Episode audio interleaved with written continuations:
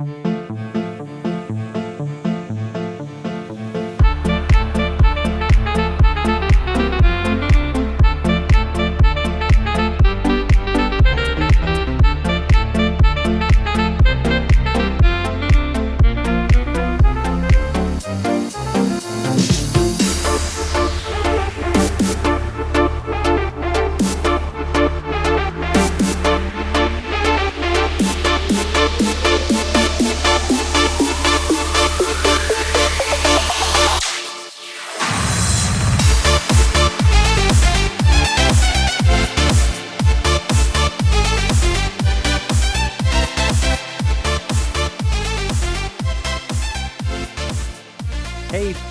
fans and Rule of the Galaxy fans.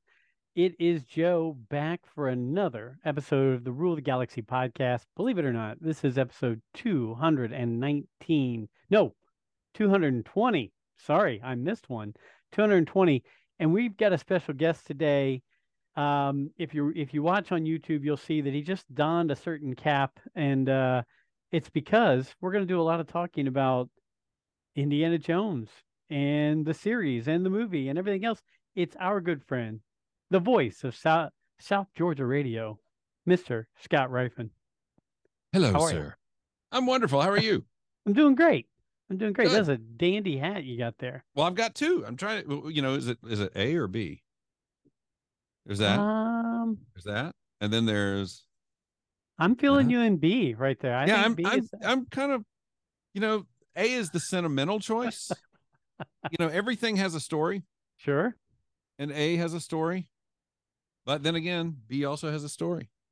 I So I'm more than happy to hear the stories because we are going to talk about a Mr. Indiana Jones, um, Mr. Harrison Ford, The Raiders of the Lost Ark, all those movies. So whichever one flicks your bick and you want to talk about first, we can go with. Well, okay. So A, you're you're looking at the people who are just doing the audio feed, which I'll, in all honesty, I you generally consume Rule the Galaxy on the uh, podcast feed, the audio feed. As do I, Um, believe it or not, and I'm the one oh. doing it. Yeah, that's kind of weird. Kind of weird. Uh, okay, so A is the if you look at the label, can you can you make Yep, the label out? I can, I can see Indiana Jones right there with Harrison Ford's face right there in it. Yeah, and he's and if you'll if you can you can't probably make it out because it's been sweated on, but he's got the sword hefted over his shoulder. It's Okay. basically with a little promo shot.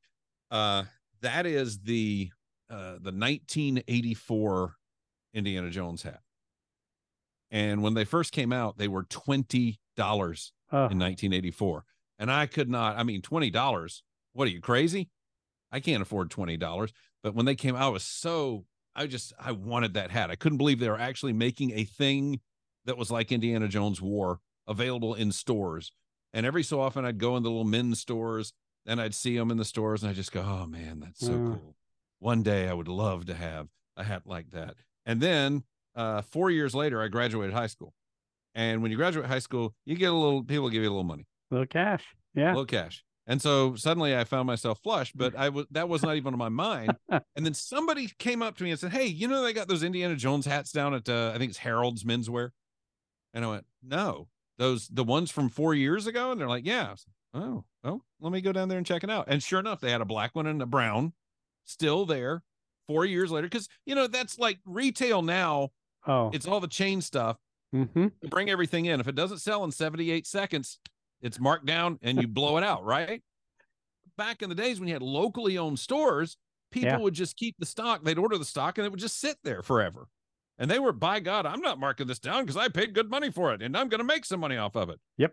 And so it was always there. So I went down and for and I had my twenty dollars and I got my hat and I wore it the rest of the summer of '88. And we went to college in the fall of '88, and I started wearing it everywhere in college. Um, in fact, it was it was weird because it was like it's felt, it's a felt hat, right? Mm-hmm. It was hard as a rock when I got it.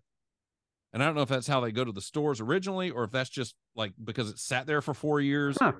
It was hard as it, and I kept going. One day this thing will actually be supple, and and now it's just you see how soft and bushy it is now. Um, but I made it I made it a habit to wear that thing all the time, and you know for the year leading up to Last Crusade, really, I wore Okay. that thing all the time. Wore it, wore it, and wore it. And you know, as a freshman in college, I'm sure I really stood out as a guy who looked like he knew what he was doing, uh, walking around campus with my fedora on. Did they think you were a my- professor? Maybe. I mean, with that. yeah, no, on? because I had, you know, I was always wearing like shorts and some t-shirt and stuff, you know, my SCTV t-shirt or something. So uh, that is the sentimental choice. This came into my sphere. Uh, I want to say maybe 09. Okay. Also a licensed Indiana Jones hat, as you can see. Nice. Different tag, Um, but yes. different tag. It's newer. Uh, and I think this was 09. And this was on Facebook. The official Indiana Jones account did a little contest, and you drop a quote in the thing, and they'll pick a winner. And all right, I dropped a quote in there, and they send me a note. You're a winner. And I'm like, this can't be legit because, but it was the the uh, Indiana Jones account on Facebook, and uh, they sent me a package that was unbelievable. It was all four movies on Blu-ray Oh. because they they had you know this was just a new thing Mm-hmm. all four movies on blu-ray uh that it the adventurers guide that little book they did back around that time uh a raiders poster signed by dennis muren and ben burtt and fedora Wow. yeah Just for dropping a line on their Facebook page. yeah and that's all i did and i got this stuff you know who whoever wins stuff like that but i actually that was a thing i won i was really excited about it You know, uh, the only thing I've really won like that that I can think of is through a, our good friend Mr. Riley Blanton. Uh, when he was getting ready to shut down the Star Wars report, he said, "I have so much stuff sitting here, and I'm going to have to move, and I'm going to have to." Yeah. And he goes, "Somebody," he goes, "I'm going to take random people who send me over. I don't even remember what it was."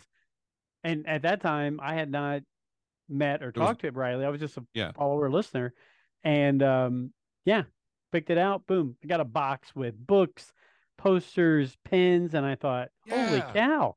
I got Um, really mad at Riley. I forgot about that. Cause like, cause like I found out later he was giving out books, and I'm like, dude, me books. I mean, I've got- hello. I've got them on my shelf right now. Yeah, I was like, you're giving away books. Why was I not on your list for that? Um, but you know, I'll forgive him for this. Uh, He's supposed to come here and stay with me sometime in the next couple weeks. I think maybe.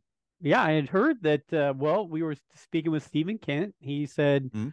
Riley was doing some work with with Stephen, Yeah, I, I believe, and uh, I think they were gonna.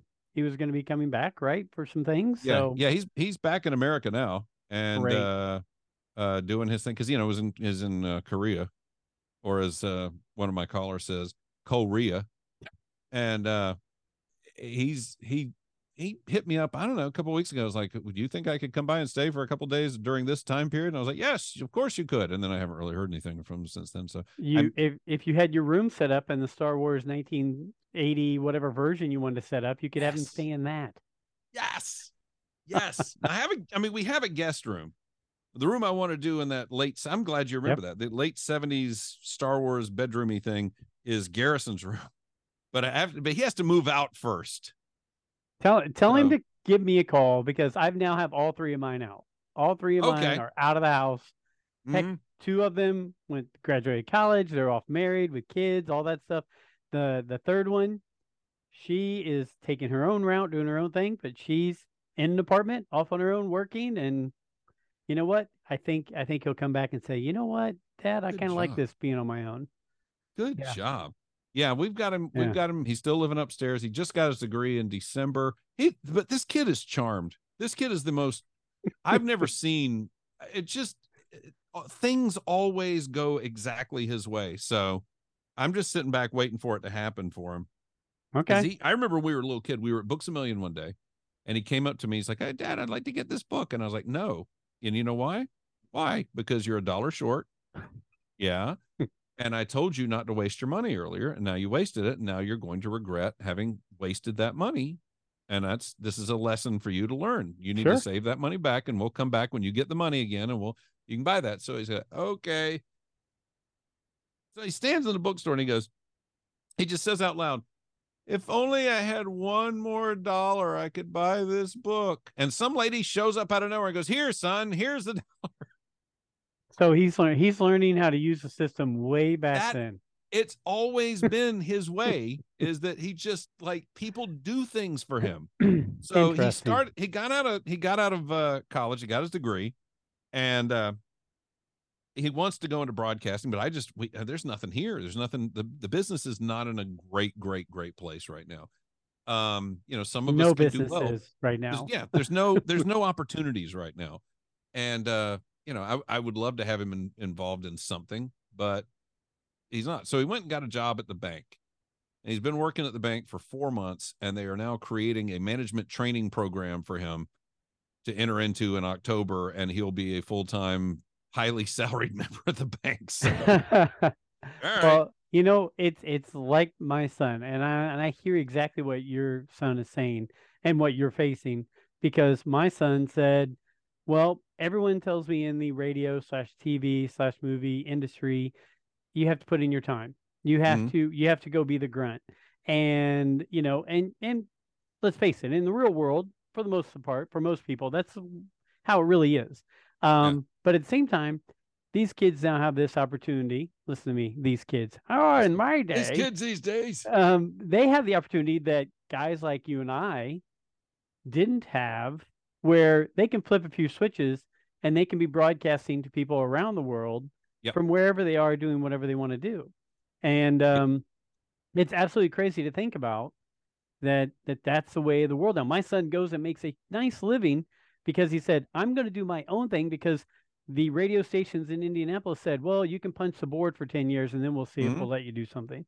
I I did I did my job for 18 years before I got to do the job I really wanted to do. Uh, and I got I mean you know and I got and I and I made money and I bought a house and you know all that or bought a couple of houses, but uh, you know it, it wasn't it and I you know and I got into management and I did all that stuff and uh, you know I mean I had Sure. good gigs. I wasn't sitting there, you know, starving. but at the same time, it wasn't what I really got into the business to do, which I only got to do after literally 18 years Sure. of working and working and working. And so for the last 11 years, I've been doing exactly what I wanted to do and pretty much the way I wanted to do it. Um, but it took 18 years to get there. Unfortunately, there's the American dream of it falls in your lap and you become either rich or famous very quickly, or there's the American real dream where you put in the hard work, put in the effort, you say, This is my goal where I want to get to. Yeah. And sometimes it takes some time. And the biggest thing, yeah, yeah. the biggest. I wanted to do the talk show. Uh, I I would put myself in a position to be able to take over the talk show that I wanted to do. Uh, and the funniest thing was my boss at the time sat me down and he started giving me all these ideas and why don't you do this and why don't you do that and and like you to do this and I just stopped him. I said, hey, hang on a second, let me do what I want to do. Let me do it the way I think I should do it. And if the ratings don't come in right, then I will do what you tell me to do. But give me a chance to do it my way first. And he said, you know what? That's fair. And I did that, and the ratings blew up. And Great. nobody has harassed me really about stuff since then. You know, for for the last eleven years, I've been making them a lot of money and getting them really good ratings, and they just sit back and let me do it, which is fantastic because I do some stupid stuff that nobody else would be allowed to do. that sounds fantastic. I yes, I, you know what, at 52, um, I've found some different things for dream jobs at different times, but things happen, the world changes, COVID hits, jobs change, all that. You know what? I'm revamping and I'm looking to say, what's that next thing I want to go after? What's that next Mm. golden ring? You know, Yeah. and and I don't care how old I'm going to be. I, if I have to chase it, I'm going to chase it. But you know, um, we've sit here and probably bored people to death that we're talking about our lives and our they love this. They're very interested in this. I'm sure. I'm sure. See, I'm my sure next ring was was spreading the show into syndication type stuff, and we we're doing that now. You know, we've spread Yes. into Savannah, uh, like just like a fungus, same exact thing, just kind of crawling along the surface and making our way slowly through. Um, so you know, uh, technically on four radio stations, two four signals, two stations. So uh, you know, slowly but surely. Good, good. Well, Yeah. as we discussed before we hopped on here, there's not a ton of Star Wars to talk about right now. I mean, we could talk about Bob Iger saying stuff about budgets and how much they're going to spend and Ooh. All the Ooh. cutbacks. We could talk about Ahsoka. We could talk about how there's toys being released at San Diego Comic Con that are ungodly priced to where it's You like know, this is making my decision easier not to keep collecting everything new that comes out. What we Um, should be talking about is that new Hallmark ornament. Oh, that's Holy gorgeous. cow, the carbon freezing ornament. Gosh, yes. Ah. I saw somebody post- ever. I saw somebody post and say, "Okay, we're going to get the ornament of it. Why can't we have that play set to where it sinks him in?" I mean, I know there's a play set of that, but Yeah. it doesn't do everything that that does, right? No, and the no, I get they did a. uh, guess it was at Best Buy. I remember that Kenner did one a couple, or excuse me, Hasbro did one a couple of years ago. But you know, my carbon freezing playset was always that that paperboard one from Sears. Yep. Um, but yeah, that that oh, that ornament is just. I want that so badly. I sat at dinner last night and I played the video from Hallmark's site of this thing in action, and I'm just sitting back with my jaw dropped. Every time I see it, my jaw drops, and I and I turned to my wife and I said, "See, that's what I want. That's I." I said, "I need this," and she goes, "No, no, there's a difference in wants and needs." Hmm. She said, "Oh," and I said, "No, I need this." She goes, "No, no, no. Needs are air, food, water," and I went, "And this." You're missing the point. that's- yeah, that's all the same thing you're talking about here. That's all needs. but that's yeah. So it's it's 65 bucks, and you have to have this power cable that goes with it. It's like 15 bucks. So it's just 80 bucks. But and the funny thing is, like, I have done a total reversal over the years where I used to, as much as I love Star Wars, I think you know I like Star Wars a Mm, little yeah, a little bit. I don't know if yeah. you were in, Yeah. in like you were clued in on that, but uh I used to have a thing where like the Christmas tree was Christmas. Mm-hmm. And I would be like, you know, because it always just was like nothing says the birth of Christ like Anakin about to slaughter younglings. Really. when you think about it, Oh yeah. you know, it's it's so Christmas. And then a friend of mine gave me this giant, like the Emperor talking to Vader on the Executor mm-hmm. ornament. Have you seen this thing? It's huge. And uh, a friend of mine gave that to me, and I went, and I was like, "Oh, thanks." But I, and in my head, I'm going, "This is why did he do this? This is expensive. It's really nice of him, but it's not. I don't want these things on my tree because it's not yeah, it's on Christmas. Yeah. Christmas." And uh, and I put it on there anyway, and I started thinking about it. I said, "You know, when I was a kid, Star Wars stuff was Christmas." Yep. You know that that's there's a photo from like 1983 circulating on the web couple of weeks ago, maybe a month or two ago, where it was supposedly Christmas of 83 and kids just got a pile of Star Wars stuff all over this awful looking couch and, and terrible looking carpet. Yes. Uh, and you can't really tell the difference between the couch and the carpet. But and and I and I you know, I think about that when I think, you know, when I was a kid, it was get up and see what the Star Wars toys that I was going to get for Christmas were. Yep. And then go to grandma's and hope she got the right Star Mhm. Wars toy for me.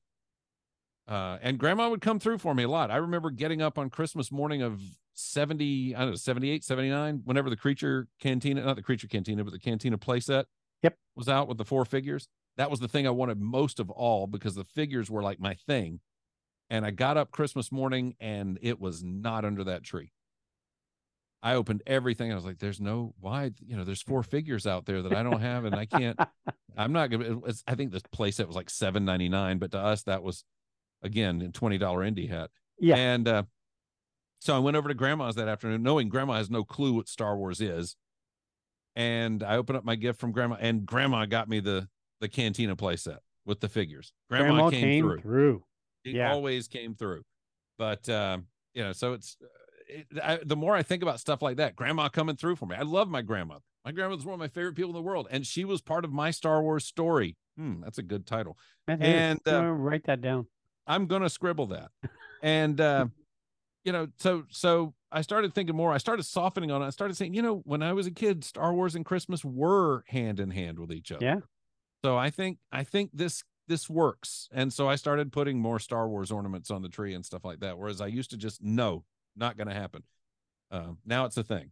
It is it is not a topic that I thought we'd be hitting today, but um That's I what I'm good for. no no no it's it's okay because you know my wife um my wife worked at Hallmark for 10 plus Ah. years.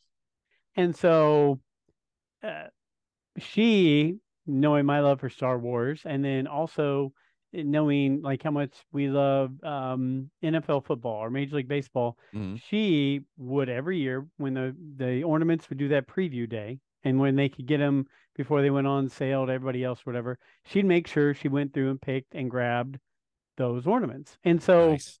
we started slowly but surely getting to the point. It sounds silly, to where we pretty much almost needed a second tree, and it was because we had so much stuff. And so That is awesome. one one of the good things about I mean, we had all the things the kids made growing up, right? And we had all the Yep. typical, you know, Christmas looking ornaments. But then you're right. Next Gotta thing you know, balls. exactly. Next thing you know, you've got you've got you know, like you said, here's Anakin over here, and here's R two and three PO, and then here's the Falcon, and then and and so we're we're like, oh crap. Well, one good thing that did happen when the kids started moving out was we said, which ornaments do you want? Because you've got a Hmm. tree now, and and you know what? It has definitely made it much easier on the two of us. But you know, thinking about it, you could easily make an entire, and I've seen people do it before, an entire Star Wars tree, an Mhm. entire entire NFL tree, an entire Major League Baseball tree. I don't. I guess Marvel probably is doing as many. I haven't really paid as Oh, Marvel's doing yeah. They do But ornaments like I crazy. did. Yeah. Speaking of that, I, I, you know, I love my Cap Captain America. I never back in the day, she did not buy that for me. Um, but I was at a flea market a week or two ago. Sure enough, in the box, Hallmark ornament, Captain America from early 2000s, and they wanted like five bucks for it. So, Oh wow. so I've got that now. It's going on the tree this year. How perfect. How Yes. perfect. I was so excited. one of the things we do is uh you know we tend to go to disney a lot and i love going there at christmas time and the trees are just gigantic so one of the things i do in the house actually kind of drove my wife nuts um but she is so tolerant with my whims and the things that i want to do uh i'm i'm i've got to be one of the most blessed men on the planet but our our tree is a 12 footer Oh my. we have a we have an artificial tree and it's a 12 footer and we had one before and i remember my wife saying all right when we're done with this one we're going to get a smaller tree because she keeps wanting a smaller tree and i'm like no because the ceiling's up there and so i mean why would we have a ceiling that's up there if we didn't fill it with a christmas tree every Dead christmas Dead space. Dead space. Yeah. Yeah so you know we've got one of- like our house is what they call it one and a half stories Sure. so it's like half of the house is two stories and the other half is just open living room ceiling all the way up to the top. And so uh, I, I'm just like, if we've got all of that ceiling, why would we not put a tree up in all of that space? So we do. And uh, so we've got a lot of room for, that. we still have too many ornaments, but we got a lot of room for all of the ornaments we have. But we've got a huge, a great, um, now that I'm allowing more things, we've Right. got the traditional stuff, like you said, the stuff the kids made. We've got the stuff that, like things my mom made. Um, my this is the weirdest thing I'm going to tell you in the world. My science teacher in sixth grade used to crochet snowflakes. Don't ask. And we have several of those from him that we have on the tree, and uh, and then we've got some Star Wars stuff and we got some Kiss stuff. So Okay. and some FSU stuff. So it all kind of works It's- out nicely. It is. It's a good mixture. And you know what? Yeah. That's funny is just like we see across, you know, decades and centuries, tr- traditions change and they become Yep. your traditions. And Yep. you know, the way we celebrate Christmas here i- in Indiana isn't the same way that people celebrate Christmas in Florida, for example. I mean, mm-hmm. yes, it's still the same day officially, but mm-hmm. you do different things, you eat different things, and Yep. you decorate a different way. So I get it completely. My I've got very good friends who live in Australia, and I talk to them all the time. And every year they they FaceTime me on Christmas, their Christmas, our Christmas Eve, and they're out and they're having huge barbecues, out in their shorts and their flip flops, huge That's right. barbecues, Southern Hemisphere. Southern yeah. Hemisphere, and and to them, that's what Christmas is. They have a huge barbecue, and it and it's like, wow, that seems so odd for us here, but it's just the way of the world. It's just the way things are. So yeah, Yep. fun fun stuff. You're gonna have to call this episode Christmas in July now. I'm loving it. Perfect. As a matter of fact, I saw that the other day with my wife, and I was like, "Oh, look, there's this Christmas show on." She goes, "What?" And I go, "Christmas, Christmas in July." And she Christmas goes, in "Oh." July. Yeah. That's right. So That's the way it Um, works. Hallmark Channel loves that for sure. Gives Oh, them yes, a they do. whole whole second month of of those Christmas movies. So, Darn right. um, so we both saw. How many times have you seen the new Indiana Jones? Twice. Twice. Okay. Twice. Uh, I, I almost did a third this past weekend, but it just I just could not get motivated to leave the house this weekend. So Understood. With your work schedule and how busy you are, got it. Yeah, I just was. I was like done. There was a couple of times where I almost went. Uh, I'm supposed to go see it again with my son because we haven't seen it together yet. So we we Mm. will do that probably fairly soon. But I went and saw it with some of the guys who either used to be on the show, Rule the Galaxy, or guys who live here who listen to the show all the time and and participate with the show. So we went and saw it. And um I will say this. Um went into it a little hesitant just because I enjoyed the previous movie, but I didn't love the previous movie and I felt like I'm nervous that they're going to keep going in a direction I didn't want it to go. But you know what? I was completely entertained in this movie. Uh, I I enjoyed it. I I thought the story was pretty interesting. I liked the characters in it. Um, I didn't like Mac in the last movie. I've watched it a few times. That he he- Really? he, ticks me off. I don't know. well, Probably he should. Tick, he's he supposed to tick you off. I know. I I mean, I like the character because he does tick me off. So, Hmm. um, but um, but this one I felt like had some good characters, had good Hmm. storylines. Uh, I I did it took me in places I didn't think we were going to go. You know, Mhm. um, but overall I left the movie and. Unlike a few other movies that you and I could probably talk about for hours and hours, where I walked out and went, "What the heck did I just watch?" Um, this one, I walked out and I said, "Hey, I like th- this one. It was entertaining. I could watch this again. It feels like part of the part of the overall arc of the the movies, and I, I give it a thumbs up. So that's the general view of it. What what were your thoughts coming out of it? Uh, I had two different viewings. I had two different reviews. Okay, Uh, the first night, you know, I'm I'm I do stupid things. Let's just get that out of the way. okay, Um, and one of the things that I'm I'm always like I want to be their opening day. That's always been a big thing with me. I want to be their opening day. I want to be there as soon as possible. And uh because now Hollywood believes that Friday is Thursday at 3 p.m. yes, uh opening day is basically Thursday at 3 at 3 p.m. And on Thursdays I host trivia night. And so that starts at seven. So if I go to a three o'clock movie, and nowadays they they do they used to do 10 minutes of trailers in front of me. Now they do 15 minutes of Oh, trailers yeah. in front of a movie. And so you go to a 315 there, and then the indies movies on like two and a half hours. It's like crazy long. And uh I just didn't I didn't see a realistic way to see the three o'clock. Uh, the next show after that was like 6:30. That wasn't happening with me doing trivia at uh, Mhm. 7. So 10 p.m. Thursday was my first opportunity to see this film. And it was uh following a night where I had maybe gotten 3 hours of sleep because I had Mm. I had you get crazy listeners. I'm just telling you, this is between you and me. nobody else. Just Um, we'll talk. No, because we do. I do talk. I do have a talk show, Yeah. and largely we talk about, uh, let's say, the issues of the day.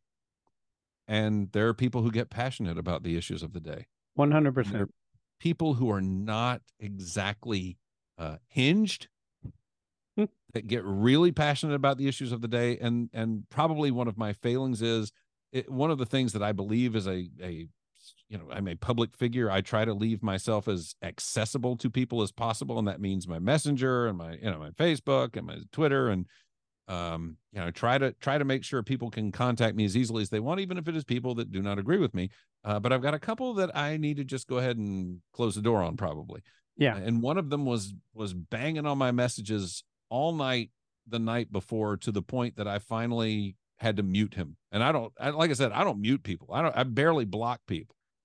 And um but i i probably got three hours of sleep. I get up at 3 every morning. And i got about three hours of sleep then Mhm. worked from 4 a.m until pretty much straight through until 9 when i finished trivia. And then went to the 10 o'clock movie knowing that i was going to get up at 1 at 3.30 the next morning get home a little after 1 and so uh, i was not in a good place I can imagine. and uh, for that reason i stayed I, a lot of the time i struggled to stay awake at times. Yeah. and the biggest problems i came out with a lot of criticisms. I was kind of salty at the end of that screening. And that weekend we went to a dolby theater because i wanted to see it in a different type of theater different experience. We saw it on a the local premium large format screen which is called gtx georgia theater company extreme and uh, it was nice. It was you know it's it's I like the theater and all, but I I do love those Dolby theaters too. Sure. And so I went and saw the Dolby theater, and I will say, coming out of it on the second screening, I had all of the same criticisms, but they were less harsh. Because I mean, some of the criticisms are just that Mangold is not Steven Spielberg. Mm, no, I mean, and yeah. it- when you levy you know the question of are they steven spielberg at any director regardless of their caliber the answer is no they are not steven spielberg sure. so it, it is almost ridiculous to hold against mangold the fact that he's not steven spielberg um but i did do it uh you want my good or my bad because i'll give you my kind of my rundown here give give them both. I don't care. I, I want to hear well, I just well what order do you want it in because i don't want to Um, I don't wanna open let's nice. Go bad first. Yeah, Let's go okay. bad first. uh bad I, helena was not as bad as i was afraid she was going to be Okay. but she was a bit overpowered as they would say in comic books she, you know superman is overpowered i think she was a little overpowered um the chase That, that's become the the tendency of today, though. yeah right? yeah she Yeah. uh, but not ridiculously so Yeah. but but she was a little overpowered um the chase sequences were inventive in that they were in premise interesting and inventive. But within the chases they were very pedestrian chases. They were literally you are going after me and i am being gone after and that was it. Um if you if you watch the other indiana jones films and i am going to say up to and including crystal skull uh, there are just little bits of business that make these chase sequences really fun. Little moments that take place that are that are fun or silly or funny that are a wink and a nod to the camera saying hey guess what? This is all this is a serial. This is a fun thing. This is an Mhm. adventure. This is kind of silly. You know, the premise of the movie is silly so we're going to be silly. And you didn't get a lot of that in this film. You just got straight up chase Chase scenes. Okay. um, but eh, that were well done and well executed and everything, but they but they weren't what Spielberg would have done. I, I'm really curious to see what he would have done with a script like this because I think there would have been some really neat bits of business that would have made it uh, a, a lot of fun. Uh, I think they missed some opportunities. I didn't like what they did with Sallah, where they kind of went. I miss the adventure. I miss being able to get up in the morning. I miss being able to see what I'm going to do in the digging and the and the and then uh, Andy's like, yeah, I'm going to go over there, and he goes, well, I will go with you. No, you stay here. Oh, Okay. come on, you he just told you. He just Right. wants to go on an adventure. I You was here, You drive your cab. I, I was hoping he would. You're right. That one right there, I was like, oh, come on, take him with you. Even if he Yeah. dies in the chase, that's how he wants to go out. Yes. know? Yeah. He could go just like Wuhan, which I know Wuhan's dead. But you know, there was always a chance they could have brought him back, except after COVID, nobody wants a character named Wuhan anymore. So you can't do that. But um it's, it's so I mean, that was a lot of of my beef with it. And there is a murkiness about the uh Voller, the bad guy. What exactly is his relationship with the CIA? Why is the CIA actually trying to help him do this? And then, of course, Mhm. they're not trying to help him do everything. And uh, but he's got it's, there was a little vagueness about exactly who these guys were and what they were doing, what their motivations were for doing what they were doing. Um, but those were those were the beefs. They felt a lot bigger than they were. Yeah. I mean, They, they felt I a think lot bigger my Thursday night. my tweet the next day after I saw it was Mhm. not a perfect movie, but Yeah. enjoyable and entertaining. It and is. somebody came back to me and goes, "Well, no movies are perfect." Blah blah. And I was like, "Exactly. There's very Yeah. rarely a perfect movie." Yeah. I'm just saying it was entertaining. I enjoyed Yes. it. There were little things I would have changed. That's all. In Yeah. the story. I, I think I I think the humor. It there were moments of humor, but I think the humor wasn't there to the degree that it would have been had it been a Spielberg movie. Um, and I think that's kind of the biggest thing to me. Uh, but on the plus side, we got some really interesting locales. Mm-hmm. Um, I did see an interview with Mangold where he go, well, this isn't a film where Indy's going to deal with his age. He's going to deal with age and getting older.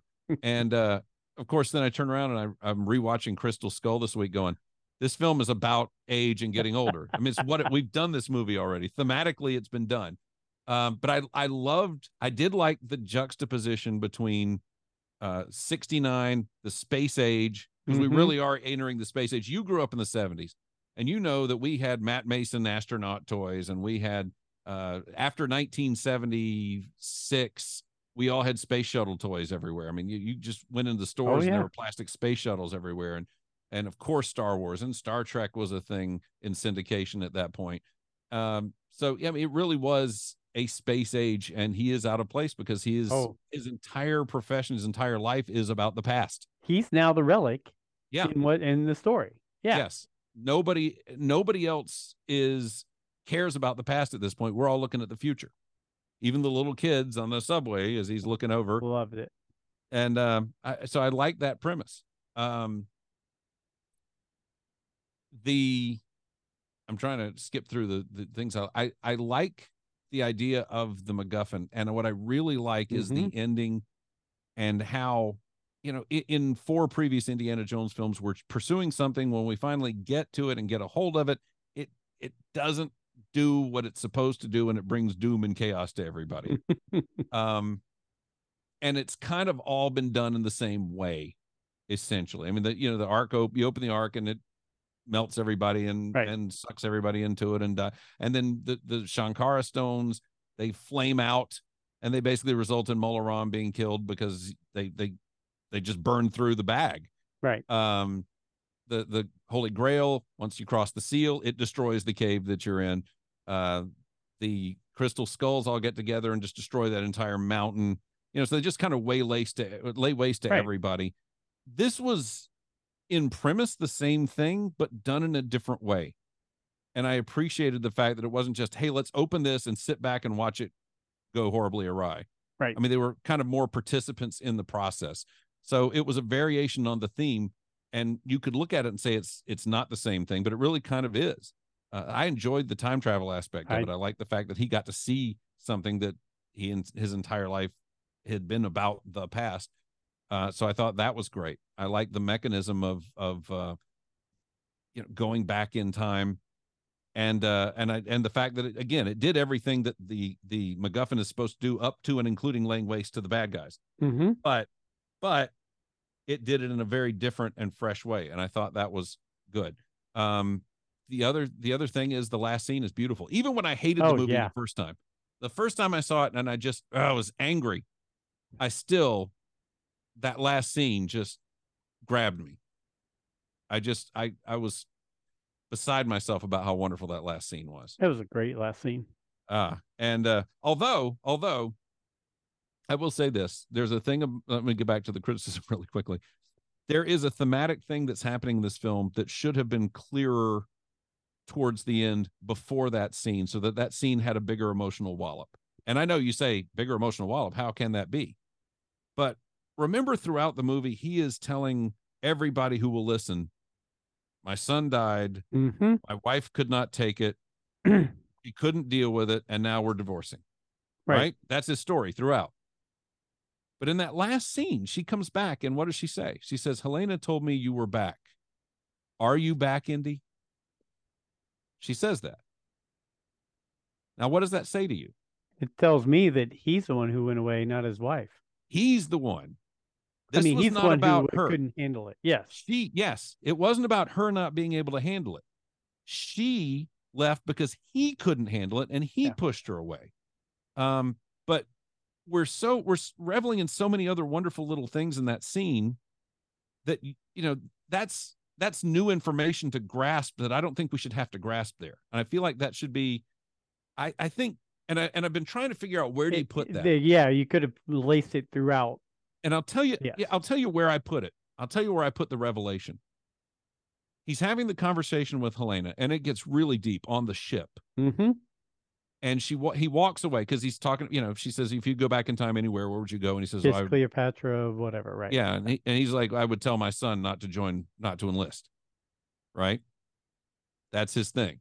Yep. So again, it is eating him up. And then he walks off, and she says, "You know, you're still wearing your ring," and he doesn't respond.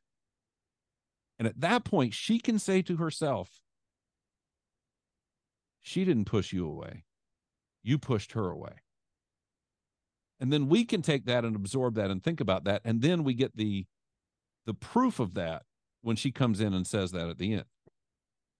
This I, I love that because that was one of the things that when someone I saw someone write an article about well there was grumpy old Luke in Last Mm. Jedi and there was grumpy old um, Indiana Jones in this movie because let's face it at the very beginning of the movie he's a grumpy well after the flashback grumpy old man yelling at people didn't want it to be loud falling asleep on his chair all that kind of stuff Mm-hmm. but the biggest difference to me was five minutes after being the grumpy old man, he was back to being Indiana Jones. He was still grumpy, Mhm. but he was still being Indiana Jones. He wasn't Yeah. being, well, the rest of the movie, I'm just going to be a grumpy old man. He Mhm. was, I'm going to go back to, I'm the guy who has to do it. It's like Bruce Willis in Die Hard. I'm the only guy who can do it, right? Why do why do you keep doing this? Because it always falls on me, and I'm the only one who will do it. And that's what Yeah. Indiana Jones is is in this. Eh, these Yeah. things keep happening, and he has to be the one that keeps figuring out a way to get through all the mess. So, but but yeah, I I like that. I like what you brought up on that because yeah, that would have added a little bit of flair to it. Because you're right when she says, "Are you back, Indy?" I thought right away it, it reminded me back to the beginning of the movie where he went from being the grumpy old professor sitting in a chair to Mhm. putting on the hat and going with her for the adventure, right? Mm-hmm. So I thought, yes, he he is back because he's he's reverted back to being Indiana Jones Yes. throughout this movie. So Yes. And why is she coming back? Why is that? A, why is him being back a prerequisite for her coming back? Because he's the one that pushed her out. Yep. He's the one who did that. Now, I do think it's funny that you're seeing videos of people complaining that Luke and Indy become grumpy old men because, well, I mean, just because, I mean, I think the argument there is that uh, these guys would not just become grumpy old men, but you are literally seeing guys who got older and grumpier about these things. You're seeing videos being made by guys who did, in fact, turn into grumpy old men hmm about the fact that it's not realistic that these guys would become grumpy old men. So maybe there is something to that. Maybe there maybe there is some grumpy old manness that that uh, does happen with us as we get older because we're watching guys making videos about the fact that it's not realistic for somebody to become a grumpy old man when they are manifesting grumpy old manitude themselves. Well, you know, take this is going to be a silly tie-in, but take um, Adam Sandler in The Wedding Singer, and Okay. he's talking to the guy, and the guy says, "You just want to be the Fonz," and he said, "You know what? You know why? Why Welcome Back? Why Happy Days and Welcome Back Kotter got canceled? Vinnie Barbarino, Harrison, you know, uh, Henry Winkler, Fonz, because no one wants to see an old man chasing chicks, you know, when they're sixty. They want him to still be." Vinnie Barbarino and the Fonz, right? And I think that's probably part of it is people our age look and say, I always want my Superman to be Superman, my Mhm. Captain America to be Captain America, Luke to be Luke, eh, eh, you know, Indiana Jones to be Indiana Jones. But in reality, if done the way life is, at some point in time, they do have to turn into old men if they haven't Yeah. died off already. Yeah, what can you not do now that you used to be able to do? There's a lot. There's a long list of things I have a can't do list. now. Yes. Yeah. Uh, that you used to be able to do. Most of it involves my left shoulder, but um, because it's toast at this point. But uh, you know, it it it does happen, and and it's okay to deal with that. It, it- what what interested one of the things that made me angry that first Mm. viewing was that every time you saw him try to run, he's waddling. I mean, he Oh. just doesn't have it in him to. And and I my first viewing was I can't believe they did this. Uh, and sold us a bill of goods that he was going to be Indiana Jones, but really, that's the guy he is right now Mhm. and that's okay. Um, it it also when I went back and rewatched Crystal Skull this week, it it really hit me hard how physical he's because he was mid sixties when he Oh, made yeah. that movie, and how physical he still was in that film. I mean, he really wasn't too far off of of of, being the same old guy, just much older looking. Right. uh you know the fight scenes the running the jumping he was still kind of all doing it in crystal skull. So it was interesting to get to this point where it, it is very obvious he can't. This one thing about this movie that did hit me which is it's the last one. They've all said it's the last one. You know he went to celebrations i'm not falling down for you people anymore. And um you know that's it's okay it's kind of i've been watching and you'll get an opportunity by the way right around thanksgiving i'm sure you won't take it but i'm just telling you you'll get an opportunity to see kiss one last time they're in the middle of the end of the road tour. They're coming through Indy. They're coming through Indy right. I think Thanksgiving weekend. They're going to Well, be there. you know what? And if Uh, I'm not if I'm not at the LSU football game that I'm looking to go to, I will I will go see it because Alfie will go see it with me. Yeah, it's it's it'll be the last shot. December, I think first and second. They're in New York City, and that's it. It's over. Oh man. And I saw the show when it came through Jacksonville a mm-hmm. couple of years ago. You know, this tour has been really long because it was it was stymied by COVID. And in watching it, I went, okay, I'm really glad I came to this, but I'm also, and I never thought I'd hear myself say this 20 years ago when they went on the 23 years ago when they went on the first farewell tour. I was going, why are they going on a farewell tour? They can still do it. They can still bring it. Why would they stop doing this? And of course, they didn't stop doing it, which was great. Uh, Crystal Skull, same kind of thing. I went, why doesn't he do more of this? He can still do it. He can still bring it. And now I'm at a point where I see Kiss and I go, they they need to stop because they just physically cannot do it anymore. They can't do it anymore. And I hate that. And it's not it's not anything other than, you know, they're wearing 40 pounds of gear. Uh, They're, you know, Gene and Paul are in their 70s. They're wearing 40 pounds of gear. Gene's spitting fire. Paul's flying across the stage, you know, flying across the crowd on a on a you know on a cable. And uh his voice is about shot and and they just they physically can't Yeah. do it anymore. Uh this is the closest they're going to come to being able to do it and everything's going to be downhill from here. And uh it's the same thing with watching Dial of Destiny. I'm not after Crystal Skull I was going we need to do more of these now. Uh after this one I went okay, it's over and it needs to be over. Yep. And I'm okay with this being it. I would I would like for Spielberg to have done it, but I don't want Spielberg to go, you know what? Okay, I'm ready to do another one because I'm no, Yeah. don't. This is it. Let this be it. Um, he, he got a he got a good send off, and we're good. well, and and Mark Newbold, he and I talked about it like the day after I had seen it, and couple days after he had seen it for the third time. I think he'd already seen it three times. Mm. Um, he said, you know, we're talking about Indiana Jones five. He said, but in all reality, we should be talking about Indiana Jones ten, and it shouldn't be Yeah. five more. It should have been five that should have happened from 1989 through now. And Yeah. he said, he said this, he said everything on it, everything in front of it that could have been done, and it just couldn't come together.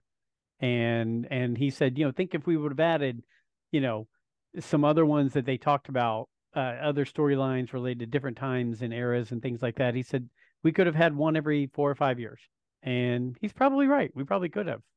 Yeah, there there is a thing, and uh, as you I think know, I've been going through my storage unit for the last Uh, year yes. or so, rearranging it, organize, and and I rearranged it so that it it fit better, and um, then I decided to take on a separate project, which is to organize it so that because I there was something I wanted to look up, and I've got you know I I save things Yes, you do. a a lot of things. And, and and the sad thing is for me, a lot of it has to do with I will win an argument one day with this. And uh, and I know that's just me. That's how I think. Um, I, I have the original USA Today Life section where they reviewed Howard the Duck, and I did so because they gave it a mediocre review, two and a half stars, which technically is equates to pretty good. But I knew everybody would say this is as things were starting to develop, this is the worst thing ever. This is the stupidest, worst, horrible movie ever. And I said, and, and I said, I'm going to hold on to this because the sentiment of the day really is not that it's a horrible movie, it's that it's not a great movie. And I don't want people to remember it as being horrible. And I will argue that, and I will have this thing with me. So anyway, I have all this stuff. And um, so the, the latest thing has been to divide it into, you know, segments. And I've got that just about done. And then I'm going to start getting it in chronological order so that I'll be able to look up things. Uh, but one of the things I will tell you at the time when he was doing publicity for Last Crusade, Harrison Ford said in a parody of George H.W. Bush's campaign slogan, Read my lips, bye bye Indy. That was the quote. And the and that was because at the time he was very firm in saying, This is it, I'm done. They rode off into the sunset. That's it. So I think, you know, some of this was getting him to get over whatever scars he had left over from that one and get him going again. And then of course they part of the problem also is you have that triumvirate you have to satisfy. George has to be happy with it, Steven has to be happy with it, Harrison Ford has to be happy with it. And sometimes those guys are not anywhere near all the same page. And Lucas is usually probably the outlier, but Lucas is also the genius. I mean, they're all geniuses in their own way. They really are. They really Sure. all have a certain genius. But but Lucas is kind of the idea guy, the big idea guy, and um, sometimes they don't find they don't quite see his vision. And um, I think this one took a it- Crystal Skull took a long time, took a lot of drafts. Uh, in fact, I was reading the other day Frank Darabont's draft of Crystal Skull, or actually, I can't remember what it was called at the time. Um, Frank Darabont did a draft that might be a little better than the David Koepp one they used, but um, you know they went through a lot. I think Jeffrey Boam did a an iteration of it. Um, I can't. I have not been able to lay my hands on a copy of that. I have, for the record, between you and me, because I know it's just you and me talking Just here. you and me. Um, I do have some Jeffrey Boam scripts that have that nobody nobody on this planet has. But I'm not even going to ask for your connection. My gosh. my I I I had a good connection. Um but I know Boam took a crack at this script. I would love to have seen that, but Boam did Last Crusade. Last Crusade's brilliant. Last Crusade is wonderful. Oh. and it's a it's a Fantastic textbook movie. it's a textbook great script. Uh, when Last Crusade came out, it was the summer right after I uh, had taken my first screenwriting class in college. I mean, had just finished it, and you know, got done in April, and then in May, Last Crusade comes out, and of course, I'm hyper aware of screenwriting structure and breaking it down into bits and sequences and acts and and um, so that you know, and I'm just reading this. Going, I'm watching this movie, going, this is this is fantastic, a perfect script. And then two months later, Lethal Weapon 2 comes out. And it's another great, great, great script. And it's the same guy. It's both Jeffrey Boam. Really? Yeah. So Jeffrey Boam kind of became my like my spirit animal of screenwriters. I, those are two movies right there. I mean, it didn't even cross my mind. I, those movies right there, I could watch either one of them every day when they're on. Doesn't matter. Same summer. Same summer. Both amazing movies and both just tight as a drum screenplays. Just amazing screenwriting. So yeah, Jeffrey Boam kind of became my guy. I started going back and you know, oh, there's Inner Space that he did. Inner Space is fantastic. Oh, you know, and um uh, uh the Dead Zone and all of that. So yeah, Jeffrey Boam became my guy, and I, I was a big, big fan of Jeffrey Boam's from that point forward. He did a script. He did a version of Indy Four. I've never seen it. I know it exists. Um, I know that if it existed out in public somewhere, I'd have it. But uh, yeah, yeah. I have a feeling you would. Yes. yeah, I mean, a guy did a fake version. Guy did a. I don't know if you remember that or not. Years ago, the guy did a fake version trying to get attention from Hollywood. He put it out and said it was Jeffrey Boam's draft of the No. fourth indie movie. Mm-mm. It was terrible. Oh, it was terrible. And I remember getting a couple of pages into it and going, "This is not Jeffrey Boam's work. This is not it. This doesn't make any sense. This doesn't read like he writes." Um, and it just you know, and it just wasn't good. But although strangely enough, Indian Marion did have a secret long lost son, so he got that part right. But again, that was kind of an easy one to get. Yeah, I mean, I that mean- that was kind of an easy one to figure out. it made sense. Yeah, you could drop that one in there. Yeah, but um, yeah, just not good. So I don't the, the Boam thing. Obviously, it takes a lot to get these guys together. And then with this one, this got pushed back so much. Spielberg Oh. eventually dropped out. right. So, you know, pleasing the three-headed monster is probably a very difficult thing. Making sure all three of those guys were on the same page, probably not an easy way to get them there. And you you were going to have a several year layoff with Harrison Ford because again, in '89 he was done. His three Yeah. picture commitment was over, and he was moving on to other things. He also, He I tore up the think he also- '90s. what's that? I said he tore up the '90s. Yeah, he did. had but the I think he also, movies. yeah. I mean, yeah, he's the fugitive at that point. He's Oh, yeah. Jack Ryan at that point. I mean, he's going crazy, and and he's throwing some Oscar bait in there with uh, was the JJ regarding Henry Oh gosh, yeah. Regarding Henry, Oscar bait Frantic, movie. uh, Frantic. Witness. Yeah. Witness he- was 80, 85. Yeah, yeah. and then Mosquito Coast. He he got the nomination Mosquito for Coast. Witness. He got nominated for Witness, didn't win. So the next thing he does, teams up with Peter Weir, the director from Witness, makes Mosquito Coast, thinking, okay, here's my Oscar bait, part two. Doesn't work out. Mm-mm. I I have a tough. I know a lot of people who really like that movie. I have a real tough time with that movie. It's just I just I don't relate to it at all. I I only saw it once because I was Yeah. just like, nah, it just didn't do it for me. Yeah, I And bought there's not there's not many Harrison Ford movies I've only seen once. Yeah, Yeah. and it, yeah, it's one of those. And, and God bless Paul Theroux who wrote the novel. And I just, yeah, I'm just not into it. And uh, that was one I bought as a. Here's a blockbuster term for you. You ready? I bought it as a PVT, Previously viewed. previous view, previously viewed tape. Yeah, Okay. that's what they used to have. Blockbuster yeah. when they would they would sell their pre-rented tape. They were called PVTs. So uh, uh, I bought that one as a previewed, and I was just like, oh, okay, I can't. This is not good. Um, so looking back across, looking, well, we've talked a ton about Dial of Destiny and Yeah. a little bit about Crystal Skull. I mean, I think you would agree. You mentioned before we started talking that Raiders and Indiana Jones, they're kind of like a cousin. They're like the little brother of Star Wars, right? I mean, oh, absolutely. like everybody said, I'm a Star Wars fan. Oh my gosh, Han Solo's in this movie. We're gonna go check this out, right? I mean, Raiders of the Lost Ark, Empire had come out in '80, Raiders in '81. Eh, That was just a given that people were gonna jump in and go see that movie, and then it blew us all Mhm. away Yes. with that. Um, were you? Here's the an- flip. Go ahead. Here's the flip. Save your question. Yeah. Here's the flip. My parents, Star Wars comes out in 1977, and I go see it, and I walk out of the theater. I've got to go see this again. And my mom's going, "No, you don't go see movies twice. That's just stupid. you don't do that. People don't go see movies twice. This is 77." and it- and it was uh, July I saw it, and then September I finally got to see it a second time because my uncle hadn't seen it, my dad hadn't seen it, and they, they were going to go, and they let me come along with them. Uh, but before that, you didn't go see a movie twice. 1981, four short years later, Raiders comes out, and a friend of mine go. My mom takes a friend of mine and me to the theater, and we get done with the movie, and we walk out. My mom says, "You know what? I'm going to come back and see this next week and bring your dad." Now, my parents, my mom is going to see Ah. movies twice after she tells me you're not going to. You know, we don't see movies twice. Interesting. Yeah, so I, it, Lucas and Star Wars changed the culture as far as repeat viewings of movies. I think. I would agree with you completely. And and it- um, yeah. So So it's crazy to think about. No, no, no. Um, so then '84 comes along, Temple of Doom, Yes. and I, you know, in the show I did with Mark Newbold, I told him Temple of Doom was one that in '84 I thought it was okay, but it didn't blow me away. It was different. It wasn't the same kind of feel.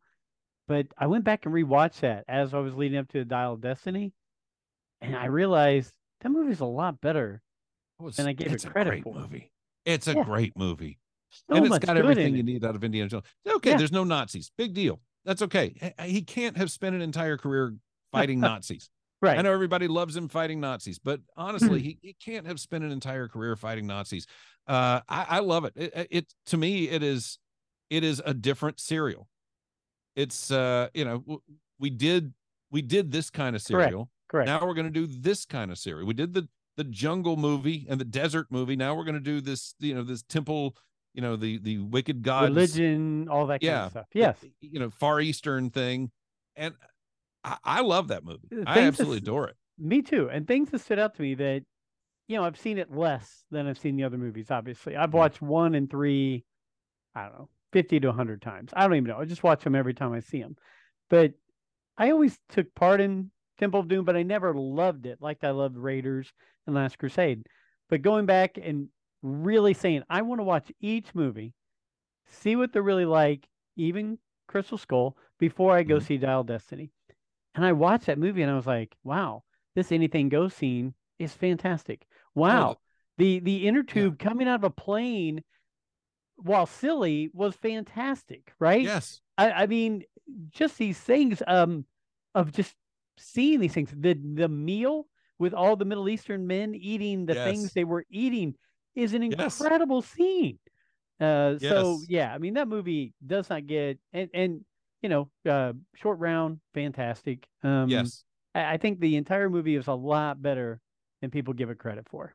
it 100 percent is. I I actually had this argument a couple of years ago with a buddy at work who went on the air. I didn't know we were going on the air, and he went on the air and just started slamming the last uh, Temple of Doom, and I went, and I think he thought I was going to join in with him, and I was like, no, I'm not doing that. I love this movie.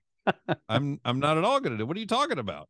And in fact, we uh it, it was one of the flashback cinema movies uh Mhm. I guess a year or so ago maybe. Maybe maybe yeah, but maybe a year or so ago. And I went on social media and just like tried to recruit people to come see this movie because I felt like people need to watch it again and give it another chance. one of the great things about growing up when you and I grew up, Joey, is that we didn't have to contend with the internet and the internet Mm-mm. didn't tell us what to think before we saw something. Not at all. And you know, so when I watched Star Wars Holiday Special, I did not know it was a terrible thing that was the worst thing that was ever made. I loved it. When I saw Temple of Doom, I didn't know it was dark. Same thing with Empire Strikes Back. Everybody, Oh, oh, yeah. it's such a such a dark movie. Didn't Temple of Doom that. is a dark movie. Uh Temple of Doom's funny. I mean, it's and same with comedy. Empire. A lot of There's a lot of humor in that movie.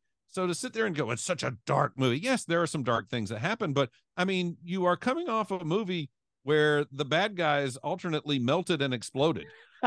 I mean, it doesn't get much dark than like watching your gums fall apart. yeah. I mean, you're talking about the Uh, wrath of God in one movie, and you're talking Yeah. about a little temple with some weirdness going on. Yeah, God melted the bad guys. Right. That's not dark. That's, that's kind of Old Testament dark, if you ask me. One hundred percent. So I, I I've always enjoyed that movie. I loved I loved it in '84 when it came out. The only reason I didn't go see it a lot of times is because '84 was a busy summer with a lot of good stuff coming out. I, I did not go see it twice, but it was really only because it was gone by the time I got back around. Because it was a couple of weeks later, maybe maybe three weeks later, but I think two that Star Trek Three was out, I mean, uh, it's, which it's some, which was dumb for Paramount, but if we if we told kids today how many blockbusters came out side by side next to each other in the early to mid 80s they Yeah. and even in the 90s there were some stretches where there Oh. were multi blockbusters out at the same time but you remember '84? You've got Temple of Doom, you've got Star Trek Three, you got Gremlins. oh gosh and Grem because because you know Gremlins and Temple of Doom are the one-two punch that led to the PG-13 rating. You know, parents got really upset when the guy's heart gets ripped out in a PG movie, and they're going, "Oh, we can't do this! How dare you do this!" And then Gremlins comes out in I think in June, and you know she's putting Gremlins in the microwave, Oh, yeah. she's putting them in the blender, and uh, all of a sudden parents again go, well, "You didn't tell us they're going to be gross," and of course they're both Spielberg. Right. And they, and there was this demand that we've got to we've got to crack down on the gory violent content. Now the interesting thing is this the original proposal and i read a big piece on this in starlog back in the day the original proposal was to do r13 and r17 so that Really? you had yeah so that you had you know we'll restrict it to under 13 here we'll restrict it to 17 under you know because regular r is 17 and under Sure. um but the theater owners don't go for that because they're not going to tell somebody they can't go to a movie correct other than the R. You know, 17 and under, okay, fine, but but 13, and we're not going to tell 12 year olds you can't go to a movie a 13 year old can go to. So the it got modified to there's PG and then there's PG 13, where we strongly suggest you don't take 13 year old, you know, younger than 13 year old kids. right Um, and that's really uh, that's really kind of how that came about. They weren't going to restrict people because they're not going to tell people. You know, they want No. as few obstacles to selling Right. tickets as possible. And so all of a sudden, you tell parents you can't take your 13 or your 12 year old to this movie, and it's not going to work out. no So Agreed. Agreed. Um, so obviously it's a no-brainer. We both fell in love with Raiders. Now, now we know you loved Temple of Doom. I've warmed Yes. up to loving Temple of Doom. Last Crusade, as you mentioned, Hmm. not many better movies and put together, and then the star power of having Sean Connery play a perfect role in that movie, um, and even the Yeah. flashback with with uh, River Phoenix yeah, I hated River Phoenix's haircut. River But it was still- haircut drove me nuts. but it was still a fantastic flashback. I mean, that oh, it's a great scene- sequence. Yeah. Um, so that tho- those three movies right there, you look and you go, man, that does rank up there with some. It ranks up there like a Star Wars. It ranks up there with Mhm. uh, the Lord of the Rings movies, right? I mean, those things are. As far as a great trilogy. trilogy goes, Yeah, I mean, you Yeah. can sit there and go, my gosh, these are on the Mount Rushmore of trilogies right there. Yeah, absolutely. And uh, last, you know, the great thing with putting Sean Connery in that role, obviously, is, and everybody will point out, you know, Indiana Jones was kind of modeled originally. If you read, if you've read the transcript of the story sessions, uh, he is a bit of a, of a James Bond Mm-hmm. inspired character. So to bring James Bond in to be his dad is kind of, it's very Oh. on the nose, but it's fun. But also, I think what people don't give Connery credit for was Connery was kind of reestablishing his, um, what would you say, his testosterone back then, and He he, was a- playing. He was he doing like the Presidio and Yep. stuff. You know, he was doing manly men movies. He did a movie with Wesley Snipes, Mhm. um, and a movie with Michael Caine's wife. I can't remember her name. um, I don't know who Michael Caine's wife is. uh, black hair. She was just in the new Disney National Treasure TV show, but now she got blonde hair. Oh, you're Uh, not talking about you're not talking about Michael Douglas's wife. Michael Douglas. Damn Yeah, okay. Michael that was Douglas, that was entrapment. That was entrapment. That but and all that was after Last Crusade. But, I but was saying, though, up to he- that, kind of went into a whole thing where he was revitalizing from being well, James Bond to this now, right? Yes, but yeah, he was kind of he was rehabilitating his his thing, but he was he was still being his manly man thing. Where he, like I said, Presidio was one leading up to it. I'm trying to remember another one. Oh, it went in Untouchables, Oh, where he wins the Oscar, and so he's doing. He took off the wig because he'd been wearing the wig for many years. Mhm, He mhm. took off the wig, and now he's kind of rebuilding his manly man. And then he does this role, which is not a manly man role. No. And Dirty uh, so scholar. for him to, yeah, for him to kind of take a back seat, and it didn't really take a back seat because he stole the movie, but for him to kind of sit back and take a a not so Mm-hmm. leading, not so manly role was kind of a risk for him at that point in his career, and uh, it paid off beautifully. The chemistry between those guys is amazing. Uh, their interplay is just is fantastic. I can't imagine what it would have been like uh, to be on the Oh. set of that thing every day because it's one of those movies. It's kind of to me like Cannonball Run. I, I, I know people slag that, but Uh-huh. Cannonball Run is. I love watching Cannonball Run, and the reason I love watching Cannonball Run, there there's certain movies that you watch, and I've got a small list of them that when you're watching it, it just seems very obvious to you that everybody was having a really good time making the movie, and oh yeah. that just kind of shows on the screen. It's that. It's Bachelor Party for me. oh, I love Bachelor Uh, Party. when I My watch Bachelor. Party, I watch that, and I just feel like everybody in this movie is having a great time. Um, and Do and you- that's the way I feel in Last Crusade. Do you feel the same way about Smokey and the Bandit? Yeah, yeah, I do. I do. I feel Um, like they probably Jackie Gleason probably had Oh, yeah. hell of a time. yes. He and Burt Reynolds were probably partying it up between every take. I mean, they had probably a lot of alcohol, and a lot of cigarettes going. that- probably that was scene. yes. It Yeah. probably flowed pretty freely. But yeah, there are those movies that just like the sense of fun that they seem to have had on set. And maybe it's all a lie. Maybe it's all a No. bitter hoax and a sham. But Last Crusade is one of those movies I put up there on that list where I just feel like those guys had a wonderful time making that movie. Um, and, and I think it shows. My my first experience with that, I got the score the day before on cassette because Mhm. that's the way you bought things back then. and um, we didn't have the first show in Brunswick was at 7 p.m. It opened on a Wednesday in May, Mm. and uh, and they just didn't do. School wasn't out yet. I was out from college because the semester ended in April at Florida right, State, right. and uh, so I'd been home for a month. Uh, but they didn't do daytime shows during the week because school wasn't out. So uh, we found a 70 millimeter theater in Savannah, and they had an 11 a.m. show, and we went up there, and I think there were four of us in that screening. I think there were Four? four of us. Yeah, at 11 o'clock on a Wednesday in in May in Wow. 1989, and uh, and and the guy that I- that was there showed up like in costume, like there were it was me and a friend of mine and then this guy and a friend of his and that guy showed up in costume and just was like gushing and talking and you know he was he was he was almost so intensely fan it almost put me off. He was so Wow. intensely fan. Yeah that's what i'm saying. And uh but we had a blast. We had a ball. We had a wonderful time. It was so great that we came back and we bought tickets and we saw it at 7 and 10 that night. Oh man, that's we were great. just like we got to see this again I, I don't there are a few experiences of watching a movie that i've had in the theater where i've never looked at my watch never Mhm. taken a never gone gosh my butt's a little numb i should shift in my seat you know never gone wow i've really got to go to the bathroom none of i mean i had no thoughts uh, at last crusade other than this is what's happening on screen and i'm totally absorbed in it You, you know, um, two things talking about Last Crusade. One, the obvious thing of the chemistry was so great. The father son chemistry was great, and they were 12 years apart. That was mm-hmm. fantastic. yep yep The second thing is, and this is just a shout out to you and Mr. Glosson. I, one of the main reasons I bring you two on here is because I learn more stuff when you're on here, and I just feel the passion that each one of you has when you're talking about seeing this movie. It gets me all just geeked up. I'm ready to go, man. It's like a coach talking to players in the locker room, and Glosson does the same thing to me about some random topic. And but that's one of the fun things about having you guys on here is I'm listening to you talk about it, and I'm like, man, that movie was freaking great. I'm ready Yes, to it go see it now.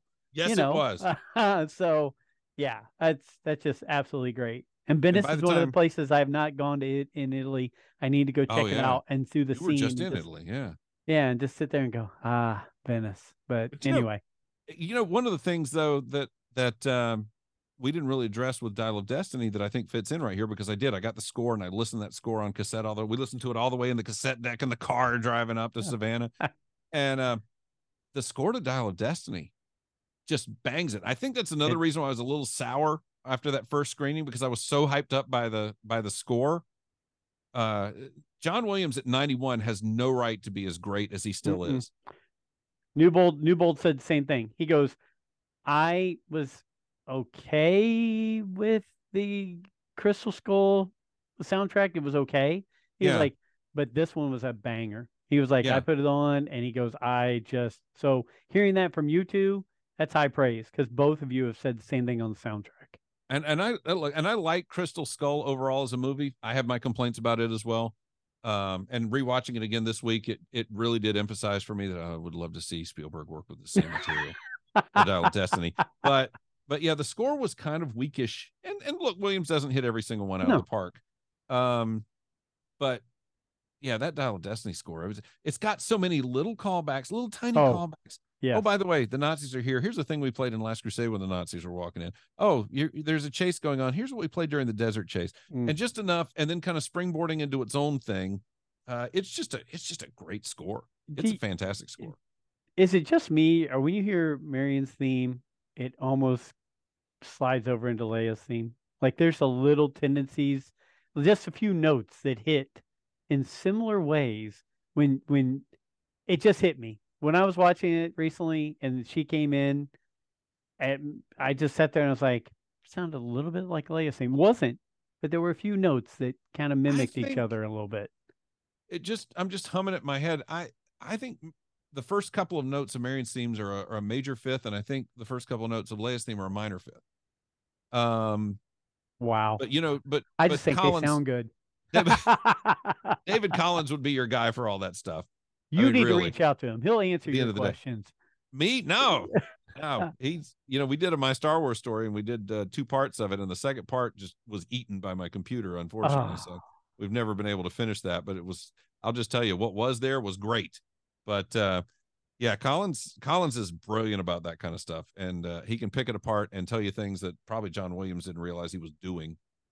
Um just you know, great great at analysis and great at history all at the same time. And that's to me when you can contextualize things within history, uh, that's when it you really start to get the resonance of some of this analysis. You know, where you start it really starts to mean things to you.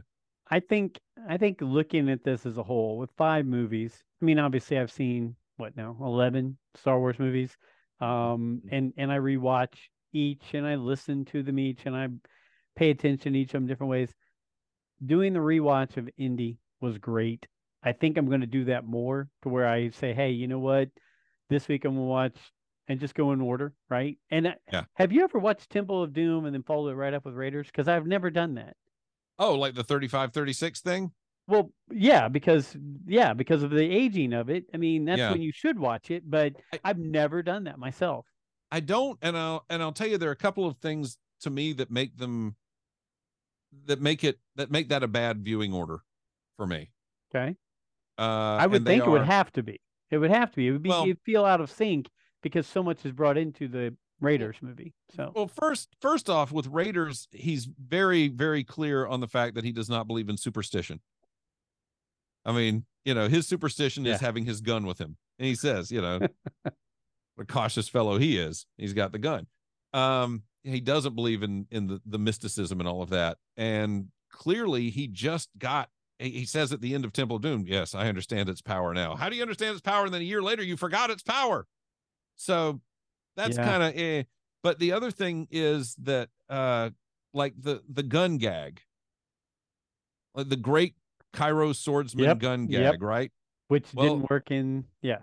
Well, but then so in Temple of Doom, there's now a takeoff on that Yes. That does not have any context if you didn't see Raiders. Yes. Yes. So I feel like Raiders is is really very much a setup for the movie that takes place a year earlier. You know, when they open with anything goes, it's kind of like, hey, you remember what happened last time? Well, anything goes in this one. Love it. Uh, so yeah, there's just there's a lot in Temple. I still I feel like yes, the years are are jumbled about, but I still think your your best viewing order is Raiders Temple of Doom. Okay. I, I'm I'm going to keep doing that. I think you're right. I think it would feel awkward Well- and out of place to watch it the other way. Yeah. Now I think you could skip Temple of Doom and do Raiders into Last Crusade and be fine. And and again, not that I'm encouraging skipping Temple of Doom. Sure, I love no. Temple of Doom. But if you're just kind of looking for a continuous viewing experience that's interesting, I think you No, could do no, that because they they mirror each other so, in so many different ways. But And they're two years apart in chronological order. So Yeah. Um, but no, I look, we talked we've talked a ton about Indiana Jones now, even though we started Mm-hmm. off with Christmas in July. Um, but but I I mean I I do feel like I mean, let's just face it, there we go, and the hat's back. And you know Yep. what? I will tell you this. That- my wife and I are planning one thing we did not hit while we were in Rome is there's a 200 year old hat shop right next to the Vatican. And they Oh. take you, they measure your head, they get a feel of how things sit on your head, and they make you a hat while you're in there. But they make hats just like that. Um, I have a feeling that it was not open. It was closed. A lot of things close on Mondays. Very weird. Um, it was closed on a Monday when we were at the Vatican, so I didn't get a chance to go in there. But next time, I'm doing the hat, and I'm going to do a very similar to Indiana Jones hat. Get it handmade right there in Italy because that hat. Come on, as we get older, we're gonna look. We're gonna look. Uh, you know, very suave with having a hat like that Yes. on as we're walking. you know around. what? We should do that when we all become really old guys. Yeah. We should we should make hats a thing again. Why not do it now, Scott? We're in- we're Right in now? our fifties. All right. Well, you know, I, I- I- feel like I'm in my 50s at this point, but I guess I am. So I don't feel like it either, even though I have a grandson and two grandchildren on the way.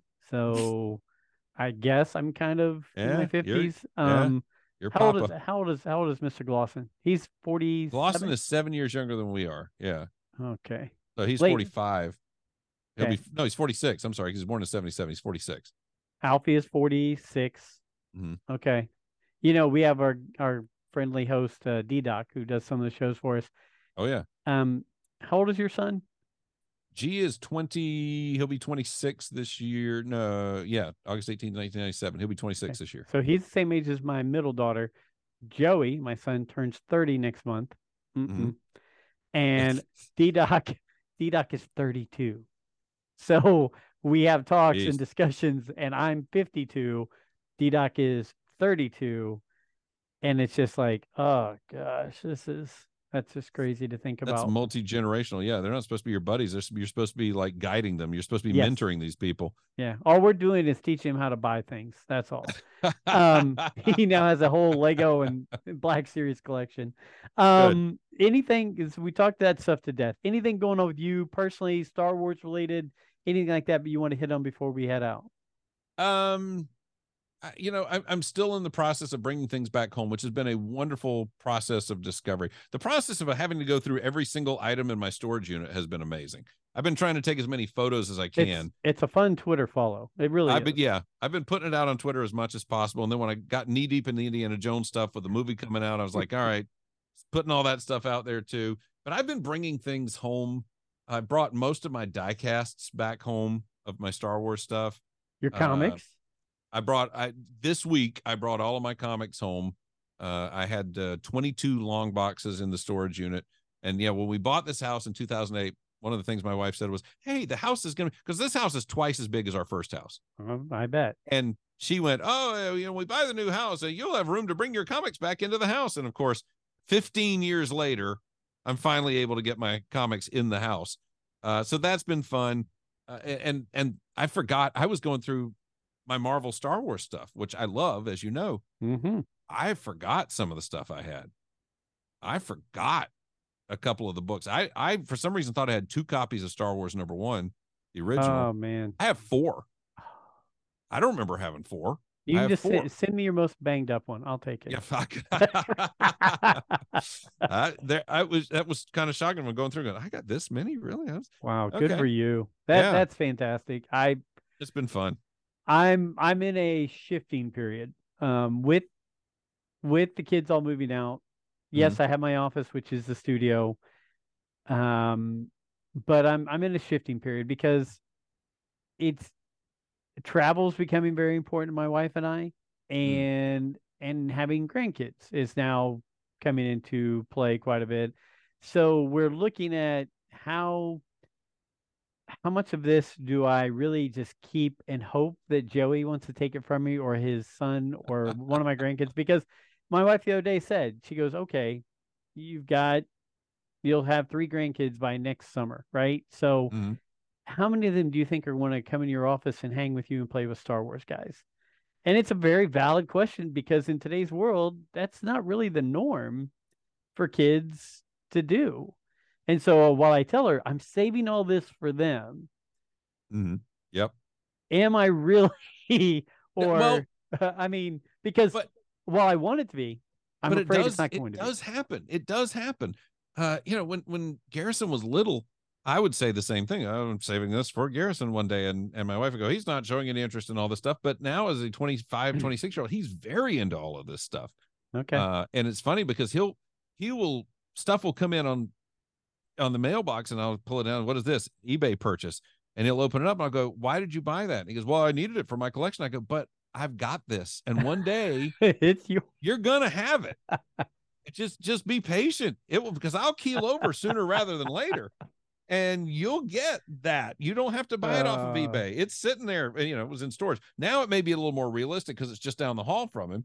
And I can say, hey, that thing that you were talking about, here it is.